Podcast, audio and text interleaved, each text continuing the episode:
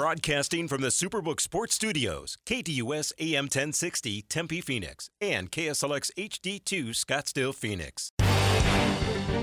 It's time to hit the field with Extra Point, featuring Kayla Mortellaro and Bob Kemp on KDUS AM 1060. Tweet the show at KDUS AM 1060 or give us a call at 602 260 1060. The snap is back. The hold is down. You can't miss with this combination. And the extra point is good.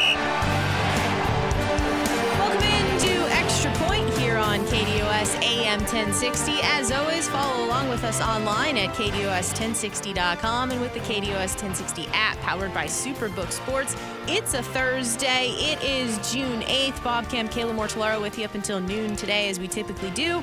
Mondays, Wednesdays, Thursdays, and Fridays. We'll make room for you. 602 260 1060 is the number. 1030 and 1115 is the caller interaction time. We'll also pave the way for Doug Haller of The Athletic joining us around 1015 today to talk about the Suns, Frank Vogel, and the news yesterday about what the team plans to do with point guard Chris Paul. So we'll dive into all of those things with Doug around 10:15 today. But as we typically do, let's set the scene with today's poll questions and we'll start with the KDOS1060.com poll question. The Nuggets took game 3 and there happened to be two players on the Nuggets rosters with triple doubles last night. So which triple double was more impressive? Nikola Jokic or Jamal Murray and Jokic out in front, 71% of the vote, Murray 29%.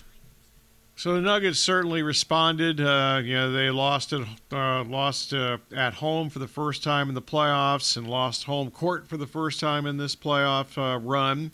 Uh, but now they've won four consecutive road playoff games. So you go back to the final game against the Suns. Obviously, the two games on the road, which they won both at Los Angeles, and they lose last. Uh, they win last night, excuse me, at Miami and seemed like they responded to Michael Malone's criticism after game two, and uh, I really didn't think for too many seconds, maybe a brief little run in the second quarter, that uh, that they were at a disadvantage. And I think the one thing that we talked about before the series even started is just the physical build and stature of the Nuggets seemed to have a big advantage against the Heat, and that certainly was displayed last night. Plus 25 in rebounding margin, uh, in second chance points, 14 to seven.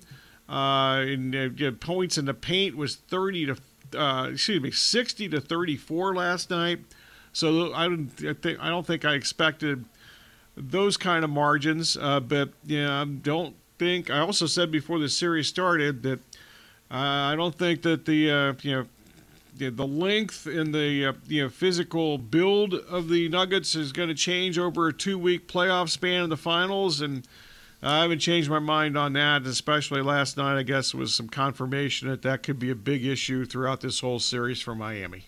Yeah, we'll certainly get into that game three here in just a little bit. But we first we got to touch on the Twitter poll question at KDUS AM 1060. Should the Suns trade DeAndre Ayton during the offseason? And the masses are on the 65.2 percent side of things. On the yes side, no trailing at 34.8 percent. Uh, DeAndre Ayton, though, of course, uh, the the offer for the max was matched last offseason for him. Yeah, it was, and the no trade clause uh, vanishes at the end of this month. Uh, and I know, you know, Woj reported last night, or I guess yesterday, sometime yesterday, that uh, the Suns are certainly going to explore the trade options for Ayton this offseason. And then there was all the Chris Paul stuff yesterday that he was going to be waived, might be waived, possibly would be waived, depending on which news organization you believe in. So uh, certainly some limbo in his future, too. Absolutely, and we'll get uh, Doug Haller of the Athletic's perspective on all things Phoenix Suns here shortly. Back to the NBA Finals Game Three, the Nuggets coming out on top of that contest, 109 to 80, uh, 109 to 94. Trying to take away some points there for the Heat, 109 to 94. They per, did that on their own. It, it, they really did. Uh, per ESPN stats and information here, Jamal Murray and Nikola Jokic are the first teammates in NBA history, regular season or the playoffs to each record 30 point triple doubles in the same game. The numbers here Murray was 12 of 22, 34 points, 10 rebounds, 10 assists. Jokic 12 of 21, 32 points, 21 rebounds, 10 assists. Uh, there, certainly the tone was set by both of those two players. You had Aaron Gordon with 11 points, good defense once again, and then Christian Braun with 19 minutes and 15 points off the bench. Yeah, I really think the tone was set by Murray, uh, who came out was especially aggressive from the start of the game. He had eight of their first 12 points. Uh, he had 18 points in the first quarter as they just kind of established things. Uh, and uh, Jokic kind of took over from there. But I think this uh, was a uh, Murray, you know, from you know not completely from start to finish because he only had a couple of points in the second quarter. Uh, but you know, he ended up with the triple double. He was still on the floor, interestingly enough, in the last few seconds of the game uh, when he got that last rebound to get the triple double. And um, I found it curious that he was still out there, considering the Heat had already taken out all of their starters except for one. Uh, so then you also kind of touched on this here. I, I, like to look at the numbers here and kind of some of the the differentiating things of maybe why uh, the disparity was so big. And I've been pretty fascinated with the three number uh, for the Nuggets. They were five of 18 from three. For the Heat, they were 11 of 35 from three. But you already touched on it as well, just how dominating the Nuggets were on the glass with 58 rebounds, 13 offensive boards, 45 uh, defensive boards, whereas the Heat 33 rebounds, 10 offensive boards, 23 defensive boards. Yeah, th- this was old school. You know, damn, you know, damn the three point line. Who cares? Uh, basically, they just pounded it inside, and they just uh, Miami just had no physical answer. I mean, they tried pretty much everybody they had. Uh, you know, except for Haslem, who did come in in the last couple seconds of the game and just kind of uh, that might be his final NBA game ever. Uh, hopefully, and he did miss a shot, which he did make a record though for being the oldest to ever play in an NBA Finals game at 42. I did not know that was the oldest ever. I knew he was. I know he's like 40 something. So that's that's uh, impressive in itself. But uh, you know, they just uh, they got physically manhandled this game basically. Jimmy Butler was 11 of 24 for 28 points. Bam Adebayo, he had uh, he's been really good this series, but he certainly struggled uh, from the floor. 7 of 21, 22 points, but he did have 17 boards. Gabe Vincent, uh, he was kind of out of rhythm early with foul trouble and ended up just being 2 of 10 for 7 points. And Max Strus, off night for him, 1 of 7 for just 3 points. I know you were talking about being manhandled. The score was close in the first quarter, but for me, me, it kind of felt like the game really turned uh, the last two, two and a half minutes of the second quarter. And then it obviously carried into the start of the third quarter, and the Heat just had nothing uh, left to give.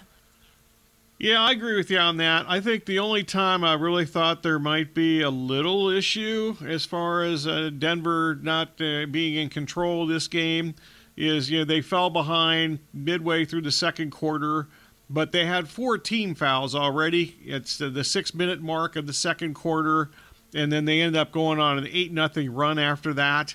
And uh, from that point on, I didn't think that uh, the Heat really had any chance to make a legitimate comeback. A timeout huddle camera voice was played on ABC, and it was showing Michael Malone imploring his team to own the fourth quarter, as the Heat have had much success in that quarter throughout the playoffs, and certainly against Denver in the first couple of games. Uh, and this certainly showed that Denver didn't let up in that fourth quarter. Yeah, that's true. Also, kind of helps when you're up 14 at the end of the third quarter. Uh, so in Miami actually went on a five nothing run to end that third quarter, so they were up 19 before that. Uh, so yeah, I don't think there was any real threat in the fourth quarter at any point. So uh, yeah, certainly I think the Nuggets deserve some credit for that, but I think the Heat had uh, not necessarily checked it in at that point. I don't think that was the case, but you know there there was never a second certainly in the second half, quite frankly that I thought Denver was in danger of losing the game. Uh, I don't know why this really stands out to me, based upon its level of importance in the game. But uh, certainly, when you're looking for easy buckets, and the Heat could certainly use easy buckets, uh, Kyle Lowry had a couple of different opportunities in this game for some lob passes or some uh, long court passes that would really set someone up on a breakaway here. And he ended up just having some horrific passes that were not on target at all and ultimately didn't uh, give the person he was throwing it to an opportunity to make an easy bucket. bucket. Uh, again, it, it, it's not really, I think, of a massive level of importance, but it kind of just shows to me that Miami has to maximize everything in order to have a chance against this Nuggets team. I agree with the last part of that. I don't really agree with the ball handing part of this. They only had four turnovers the entire game. But when you're minus 25 in rebounding, that's not going to offset the four turnovers. No, no, it's definitely not. Uh, and certainly, though, we tend to do this often where there's a pendulum swing one way or another after each game. But I think what showed here in game three that uh, Miami needs everyone executing. You can't have Max Strus uh, just make one bucket, you can't have Gabe Vincent just make two buckets. Everyone has to be contributing to their maximum potential in order to have a chance just because of Denver's uh, depth and their two stars, Jokic and Murray. Once again, another fallacy out there. Another you know proves my point that you know these role players don't automatically play better at home than they do in the road. you know, I was watching the game and uh, I was watching it with my dad, and I happened to say that a couple of different times to him. Oh, well, you know what? Bob's going to have something to say about this on on Thursday because certainly they're not having a good game and they're at home. I apologize. It took me like you know 15 minutes into this hour to bring that part up. Yeah, you know what? I was expecting it to kind of be one of the first things you mentioned, but that's yeah, okay. Had, had, the under 15 minutes into the hour.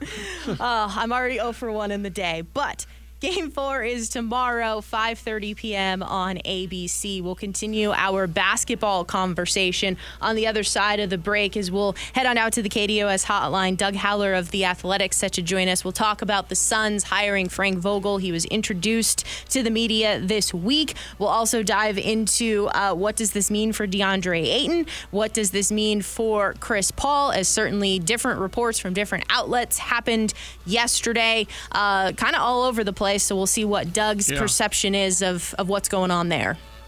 Also, I want to get into a little about ASU, the U of A, and the Pac 12 with Doug. We can certainly do all of that as well. Uh, Doug Haller, he's next of The Athletic. It is the extra point right here on KDUS AM 1060, KDUS1060.com, and with the KDOS 1060 app powered by Superbook Sports.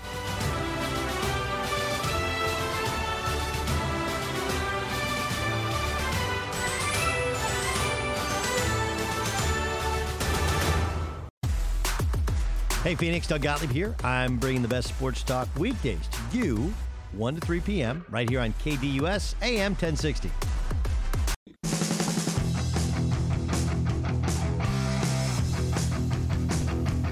Welcome back to Extra Point right here on KDOS AM 1060. As always, follow along with us online at KDOS1060.com and with the KDOS 1060 app powered by Superbook Sports. We pop on out to the KDOS hotline to talk all things Phoenix Suns and maybe a little Pac 12, ASU, U of A as well with the Athletic's Doug Haller. Doug, as always, thanks for the time. It's Bob and Kayla. How are you today? I'm doing great. I appreciate you guys having me. Absolutely. Looking forward to the conversation here. Obviously, the Suns introduced their new head coach, Frank Vogel, this week, and we'll get into that, how he became their next head coach. But I want to start with yesterday's news regarding reports on Chris Paul's future with the team. You had Shams Charania of uh, The Athletic reporting that the Suns are exploring multiple options that include a trade, stretching his contract, or waiving him and re signing him. So, first of all, can you walk us through what those options are and what's the sense of what Paul as well as what the team want? Well, to start, I think everyone knew, um, just based on where Chris is in his career, just turning 38, um, the fact that he has slowed down. Now, I, I do think there is value in Chris Paul. I think he's um, above an above average point guard in the NBA. I think he's uh, his leadership is unparalleled, uh, uh, and I think he adds a lot to the Suns. I think he, I think that was seen in the playoffs once he went down in Game Two of the Western Conference semifinals. I think uh, the Suns were just kind of unsettled for the, at times during the rest of that series. So it wasn't so much of, you know, it, it was a contract. You know, is he worth making bringing back 30.8 million uh, next year? No. So what are the solutions to that? And I think what we saw yesterday is just the first step in that process.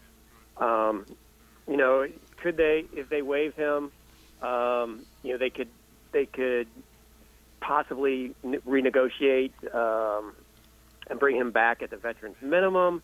Uh, there seems to be some interest on both sides, or at least on the Sun side, of bringing him back. But you know, Chris would have to um, agree to come back with a pay cut, a severe pay cut, and you know, loyalty is is is a factor. But I just don't know if that would be the case. Um, part of that thirty million dollars is guaranteed, so the Suns are tied up already for fifteen million. Um, does it make sense to pay him fifteen million and have him sign somewhere else? I don't know. Uh, they could waive and stretch him, stretch his contract, which would be they would pay the, the 15 million over five years.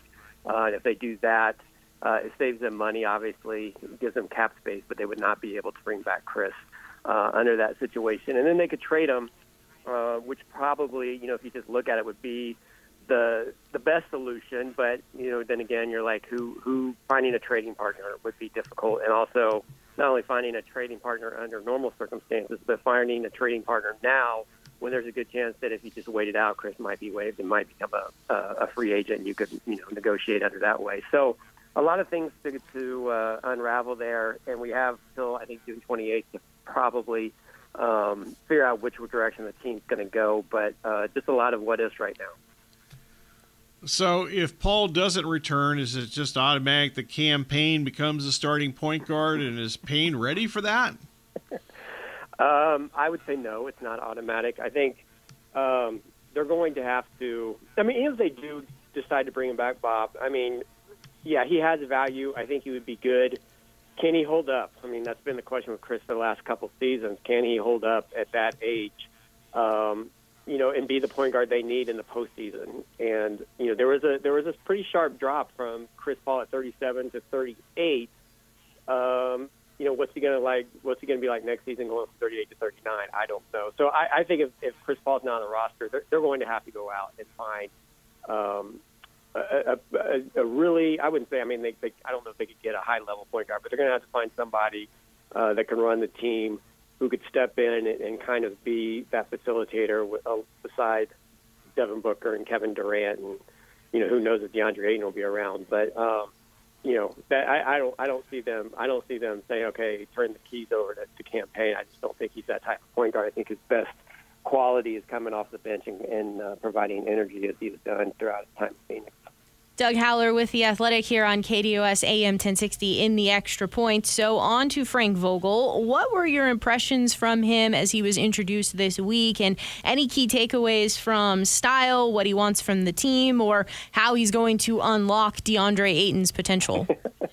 well, you just hit on it, Kayla. Um, my, the biggest takeaway, I think everyone walked out of that press conference uh, at the arena was, you know, DeAndre Ayton is, you know, he talked a lot about needing a rim protector for his defense to operate at a high level.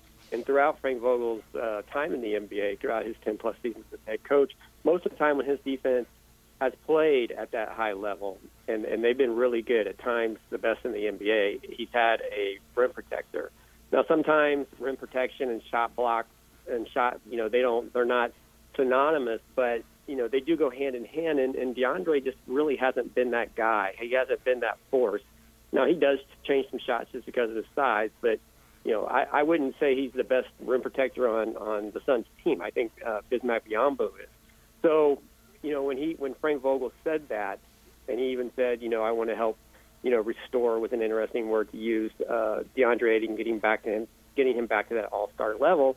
You know the question was you know is DeAndre that guy, and you know can Frank Vogel come in and work some kind of magic to get him to that level? I'm not sure. I don't know. I, I think that in some to some extent, DeAndre is who he is, um, and also does it make sense to, you know, to have, you know, put so much resources, thirty million dollars into a guy that a may not be the rim protector that you want, and b you don't use as a max out guy. So I think it's going to be really interesting to see what they do with DeAndre this summer. Okay, so let's say that they move Ayton. What would they want, or what could they expect to get in return? Well, I, I think you could probably. I mean, there, you could get a, a good rim, rim protector probably at half the price. Um, so, I mean, what, what they need to do, whether no matter what decision they make with Chris Paul, DeAndre Ayton, um, the overall picture would be to the overall objective would be to to open up some financial flexibility to be able to allow them to kind of build the roster around Kevin Durant and Devin Booker. I mean, those are your core pieces. Uh, I think the the playoffs showed this past season or this season that you know that's not enough. you know, they didn't have enough time to start with with Kevin Durant, but also I think you've seen in the playoffs that you need a really strong bench to really uh, compete for a title. That's something the Suns did not have and really for I think the Suns to, to kind of answer those questions, they have to first figure out what they're going to do with, with, with Chris Paul and DeAndre Ayton, and then go from there and see what they can do. Doug Haller with The Athletic here on KDOS AM 1060 in the extra point. Okay, so you mentioned Kevin Durant, you mentioned Devin Booker. They're the pieces that they're going to be building around. So, how much were they involved in the process of hiring Frank Vogel, and how did Frank Vogel get to be the Suns' next head coach? They were involved. I talked to Matt Ishbia and James Jones about that, and I don't know if they were um, like involved. Like, okay, uh, they weren't involved in the interview process, but I mean, for the most part, they were told like, okay, here's what we're thinking, um, here's what we're looking for, here are the principles that we'd like, um, here are the candidates that we have, um, and, and I think you know, as far as whether or not say, okay, Frank Vogel's our guy, I'm sure they were informed before it went public. But you know, I don't think uh, that that that hiring Frank Vogel um, had necessarily had to get the seal of approval of those guys. I think it was it was well known that that um, Kevin Young, the assistant coach, was was very well liked. Um, so those guys were were informed of the process. I think more than the actual like uh, you know what what was being said in interviews and as far as that goes. But yeah, I mean, just uh, you know, they went from 10. Um, James Jones started interviewing 10 candidates by Zoom. They narrowed that down to five. Those five flew to Michigan and met at uh, Matt Ishbia's office in Pontiac. And, you know, I, I went through that. Uh, uh, I went up to visit uh, Matt Ishbia when he was uh, first introduced as Suns owner and got to tour the place. And it's quite the home court advantage, uh, just with how, I mean, it's like a college campus. So that's where they did their interviews. And, you know, just talking to James Jones and Matt Ishbia, uh, they were really floored with uh, with with what Frank Vogel told them, just with his presence, his ideas, how he articulated his ideas. Um, you know, he checked the boxes as far as championship pedigree, um, as far as w- working with superstars in the past, which he's done obviously with the Lakers, um, and then just also, you know, James Jones told me a lot about just how he was impressed with what he's done defensively, not only just throughout the course of the season, but his willing uh, his willingness and ability ability to make adjustments as needed uh, to that defense. You mentioned a few things there. Obviously, uh, you wrote about earlier this week uh, the Suns hiring Vogel, how the Suns decided on Frank Vogel and what he'll bring to the uh, to Phoenix was the headline. Yeah, want people to check out your story, of course. But yeah, what kind of stood out to you during the process and uh, compiling the info for the story? Well, okay. Obviously, when something like this happens, everyone's going to say that he was the guy that we wanted uh, from the beginning, and that happens to every coaching search. I don't know if that were that was the case at this point, uh, but I do know. You know, Matt told me. I asked Matt Ishbia. I said, "Had you ever known him, or have you ever met him?" He said he didn't know him at all. Um, he said that he didn't meet him until they had a meeting at his at his headquarters, and uh, Frank arrived a little bit earlier, and they just sat down for 15 minutes in his office and, you know, waited for the other group from the Suns to arrive. And he said it was just, you know, just amazing how he, the comfort level just from the start was there, how Frank put him at ease. Um, and really, maybe it should have been the other way around, Matt putting him at ease, but Frank really did that. Um, now, how does that, you know, translate to basketball? I, I think when you come into a situation like this, when you're walking into not a rebuilding job, but a team that, that has title aspirations, a team that has stars in place, uh, there is an adjustment period. You know, you have to earn their trust, and you have to make them, uh, you know, feel like they have confidence in you. So I think that applies there. Um, but yeah, just and then James Jones just going through. Uh, you know, he t- he told me how he took notes during the meeting and afterwards. This was right before the Memorial Day weekend. Uh, Ishbia told them go back, um, think about this. We'll get back for Tuesday for our strategy session. And, and James just said that once he went over his notes, that everything that he was looking for in a head coach, he said every box. He said Frank Vogel, um, you know, checked every one of those boxes, and he said that it was just clear that by the time Tuesday came uh, and they talked on their phone, that that everybody was uh, convinced that he was their guy. Doug Haller with The Athletic here on KDOS AM 1060 in the extra point. Uh, so, Frank also said that he hasn't defined assistant coaches' roles yet. We know Kevin Young has been retained, and we know that David Fizdale is set to join the staff as well. Do you like that Young has been retained, and, and can that work knowing that Young was up for the head coaching position? Yeah, that was interesting that he said uh, roles had not been defined because I think everyone was kind of assuming that Kevin Young would come in and be his lead assistant. And maybe some of that, I mean, obviously it's been reported that he's going to make two million dollars a year, so maybe he will be entitled by the lead, uh, the lead assistant. But I thought that was interesting the way he worded that. Uh, but yeah, I mean, my goodness, uh, to to not only get you know a finalist like Kevin Young, who you know according to Matt Ishbia was really really impressive during the interview process, um, had a great, a strong presentation, uh, and obviously, as as I mentioned, he had some backing from people in place. Um, with Devin Booker, but to get your maybe your top candidate and maybe your second candidate, that's that's pretty impressive. And then also to bring someone uh, with the experience of David Fizdale, who has been a head coach in this league, has been on the management in the front office side of this.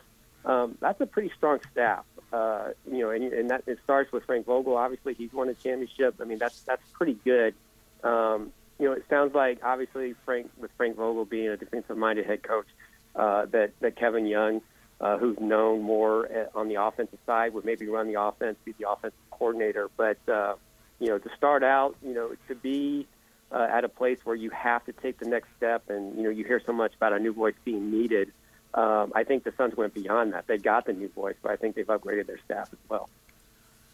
Doug, away from the Suns, I want to ask you. Obviously, you covered ASU for many years. I want to ask you about the Pac-12 which still has plenty of uncertainty months after the announcement about USC and UCLA leaving, leaving soon uh, for, for the Big Ten.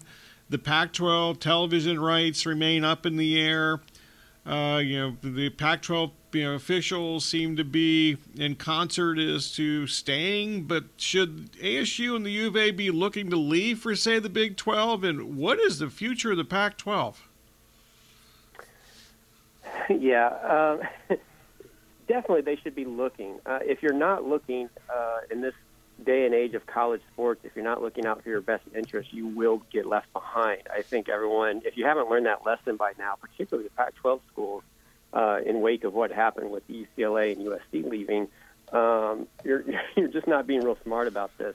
But yeah, they should be looking at all their options, and whether that's Big 12, whether that's staying in the Pac-12, whether that's going all in and trying to do everything you can to get on the Big Ten's radar. I think I don't think that's a possibility, but that, that's what you need to be doing. And uh, you know, with the Pat in regards to the Pac-12, so much is on hold just because you know you don't know what the media rights deal is going to produce. Uh, and I think I think the Pac-12 has kind of switched uh, their strategy as far as that goes, at least publicly. Uh, I think for a while they weren't saying much and people were kind of filling in the filling in the gaps, that saying, "Oh, this is not good for the Pac-12." So then the president started talking a little bit uh, and saying that, "Hey, we're united." Um, of course, we haven't seen a Pac-12, uh, you know, media rights deal yet. So, and now, so it's it's just kind of like, what what are we waiting for? And no one's going to make a decision until the numbers are in front of them. And you know, it, it would it be hard for ASU and and U of A to leave? I think it would, but when it comes down to it, uh, they have to do what's best for them. It seems like U of A is a little bit more willing to leave the Pac-12, whereas ASU and Michael Crow have has that strong, strong loyalty. Michael Crow has proven that throughout his his tenure at ASU, first to Larry Scott, um, now to the Pac-12. But uh, if they're not looking out for themselves, um, there's no doubt they will get left behind. Just piggybacking off of something that you said there, real quick. Uh, is it kind of the situation of like what comes first, the chicken or the egg? So, like, the schools need to see the numbers for the media rights deal, but are media rights uh, deals kind of slow playing things to see which teams are still going to be left? Yeah, that that complicates things. Um, you know, it, it's just losing the LA market is huge, and I, I think everything's just kind of riding on this because you know I think San Diego State and what its future is, and whether it's going to um, join the Pac-12. Uh, it just seems like everything's on hold for that, and you know it seems like the timeline keeps getting moved back, moved back. Uh, you know, I think Ray Anderson not too long ago just said that maybe July, maybe August, but you know I think it's proven that maybe the value of the Pac-12 um, is is not what it used to be. Obviously, losing the LA school, um, what it what it turns out to be, I, I think probably if I had to guess that the Pac, that the deal will probably be good enough to keep the Pac-10 together. I think that's probably what they prefer, uh, but you know it, it's hard to say. You don't know until you see those numbers, and you know without a timetable, it's really hard to predict. Doug, as always, we greatly appreciate you taking some time and going through a plethora of uh, topics with us today, and we look forward to talking with you soon.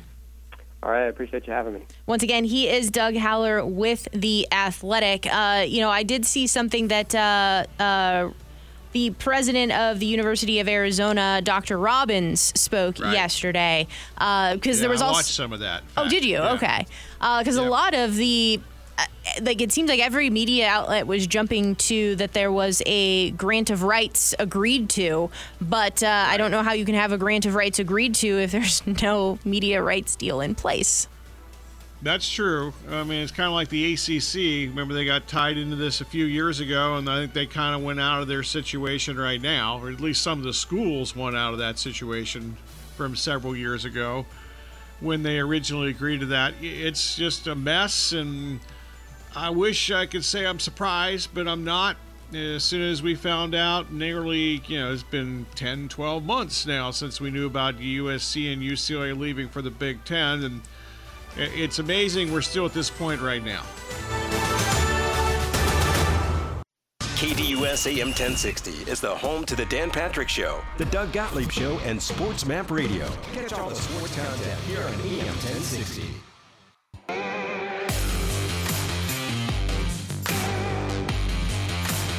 Welcome back to Extra Point here on KDUS AM 1060. It's 1042 on this Thursday, June 8th. Bob Kemp, Kayla Mortellaro with you up until noon today, as we typically do. Mondays, Wednesdays, Thursdays, and Fridays. If you'd like to join the program, you can. 602 260 1060. We'll take some phone calls real quick here. Uh, thanks to Doug Haller of The Athletic for taking time in the previous segment. If you missed any of that conversation about the Phoenix Suns,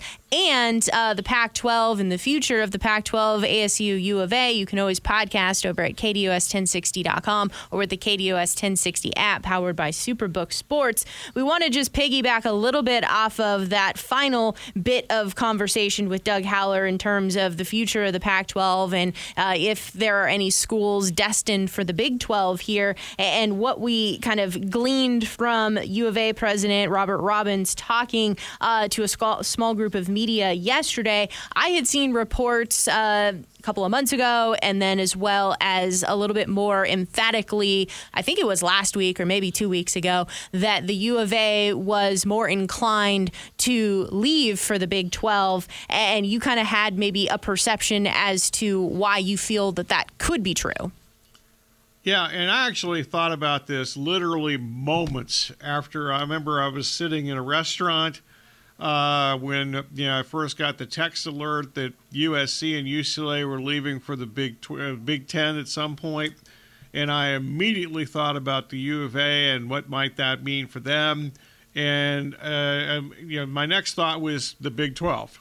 Um, which is already the best basketball conference in the country, at least right now, and has been for the last few years, in my opinion. And that's not going to change any. Remember, they're already adding Houston. Uh, then there's you know recent reports that they're interested in adding Connecticut and Gonzaga. I'm not sure how realistic those ideas are, but you know, U of A, Tucson is a unusual community, uh, college town, city, etc. uh, for you know one big reason, in my opinion, is that basketball is you know as much as they want to try to hype their football improvement and so forth, which I thought was a little phony last year, but that has nothing to do with this.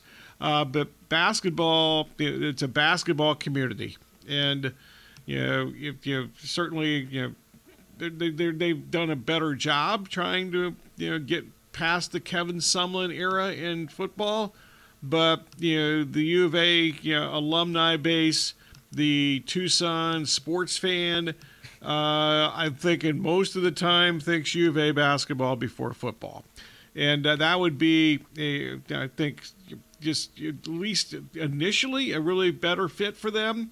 I'm not sure how much they would really be able to compete at the top level of the Big 12 because I think there are several teams in the Big 12, including the last couple of years uh, when the U of A has obviously been in the NCAA tournament and highly ranked.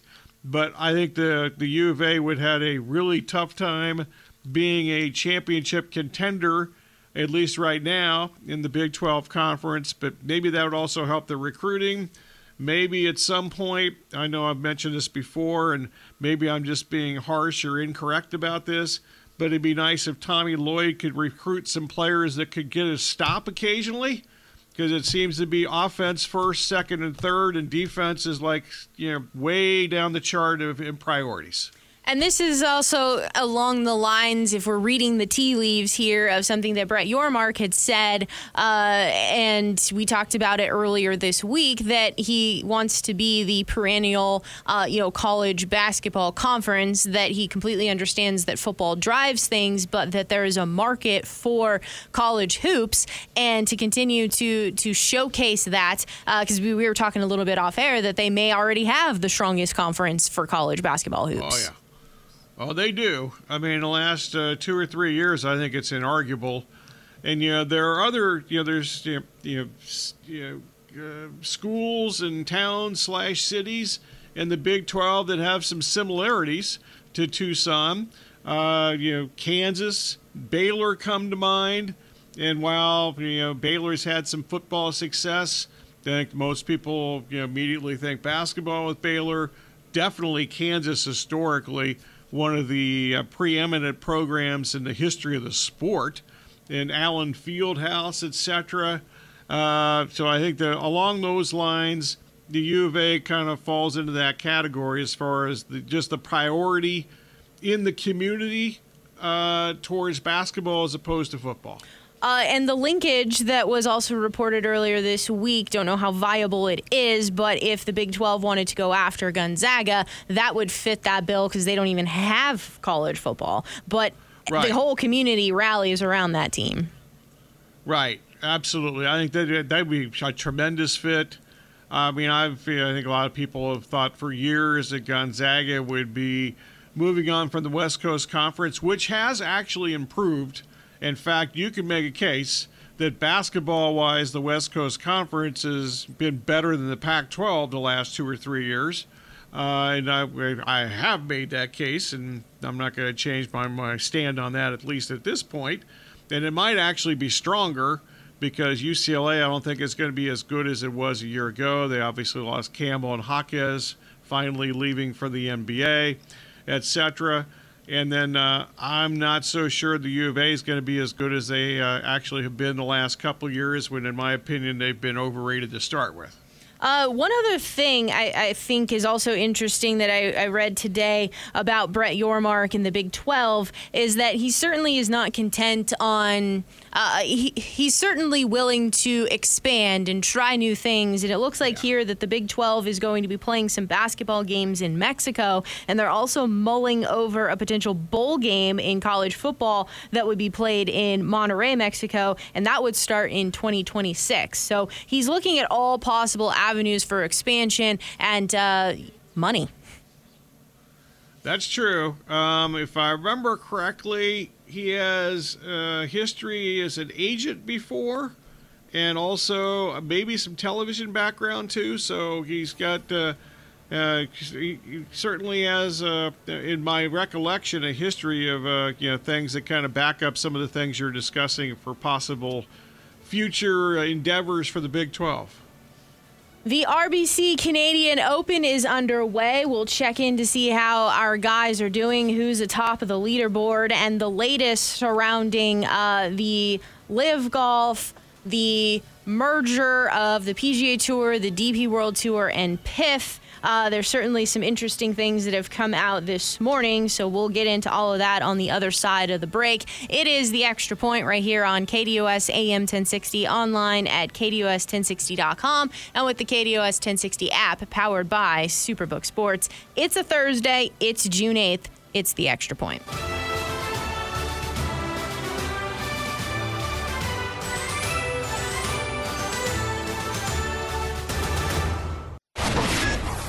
Interact with Bob Kemp's poll question on KDUS1060.com. That's KDUS1060.com. And while you're there, check out Bob Kemp's bottom line at KDUS1060.com.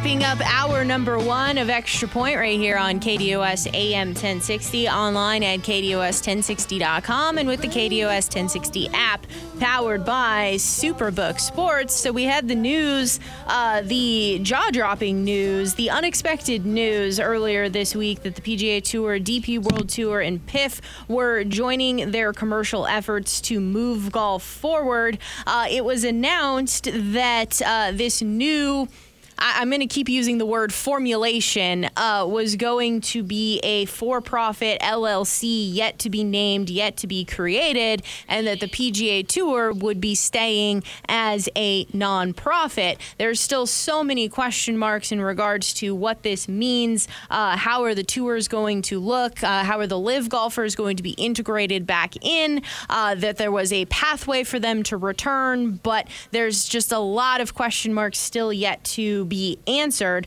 Well, we do know one thing is that uh, Congress has now introduced a bill Wednesday that would actually end the PGA Tour's ability to file as a 501c organization. So they're certainly unhappy with how things have just all unfolded on that front. When it comes to whether or not golf is just going to be copacetic, uh, you certainly had the the the the feelings and the sentiments that with PIF putting their money behind the PGA Tour and that it was called a merger, but maybe in fact it's more of an investment and kind of like owning uh, this new future of golf, that that would mean the LIV Tour was going to disband. Well, this morning, you have reports from Alan Shipnuck that uh, he wrote an article. Greg Norman, who's the head and face of LIV Golf, was rallying the troops yesterday and telling them that LIV Golf is a standalone entity and that it will continue to be that moving forward, and says that it is coming right from the top. So the top would be the person who's in charge of PIF, who made this entire agreement. So we'll see if any of this is true and how it all unfolds. But according to Shipnuck's reporting here, Norman goes on to say that there will be no operational changes to LIV Golf for 2023, 2024, 2025, and into the future. Also, furthering that, a LIV exec told Shipnuck that they are considering expanding, uh, expanding the teams that they have created for 2024, and that every big name PGA Tour player will get an offer except for Rory McIlroy. There was. Um, some strong language used that I am not going to repeat here. Uh, you also had Matt Adams reporting that a recent world number one and multi major winner was in advanced talks with LIV. So that if you're putting these tea leaves together here, that these reports and these talks of this merger really heated up about seven to eight weeks ago. Uh, if you look at seven to eight weeks ago, that was the Masters. Who just won the Masters? Jon Rahm. He's a former world number one. He's also a multi major winner. Then all of a sudden, these talks heat up. I don't know if I'm on the right track here, but maybe I am for how things have all unfolded We'll see. Turning our attention to the RBC Canadian Open, you have Aaron Rai and Justin Lower and Corey Conners, who's a Canadian, Chesson Hadley, all out in front at five under par. They are done for the day. When it comes to uh, our guys that we're rooting on this week, Tyrrell Hatton shot even par.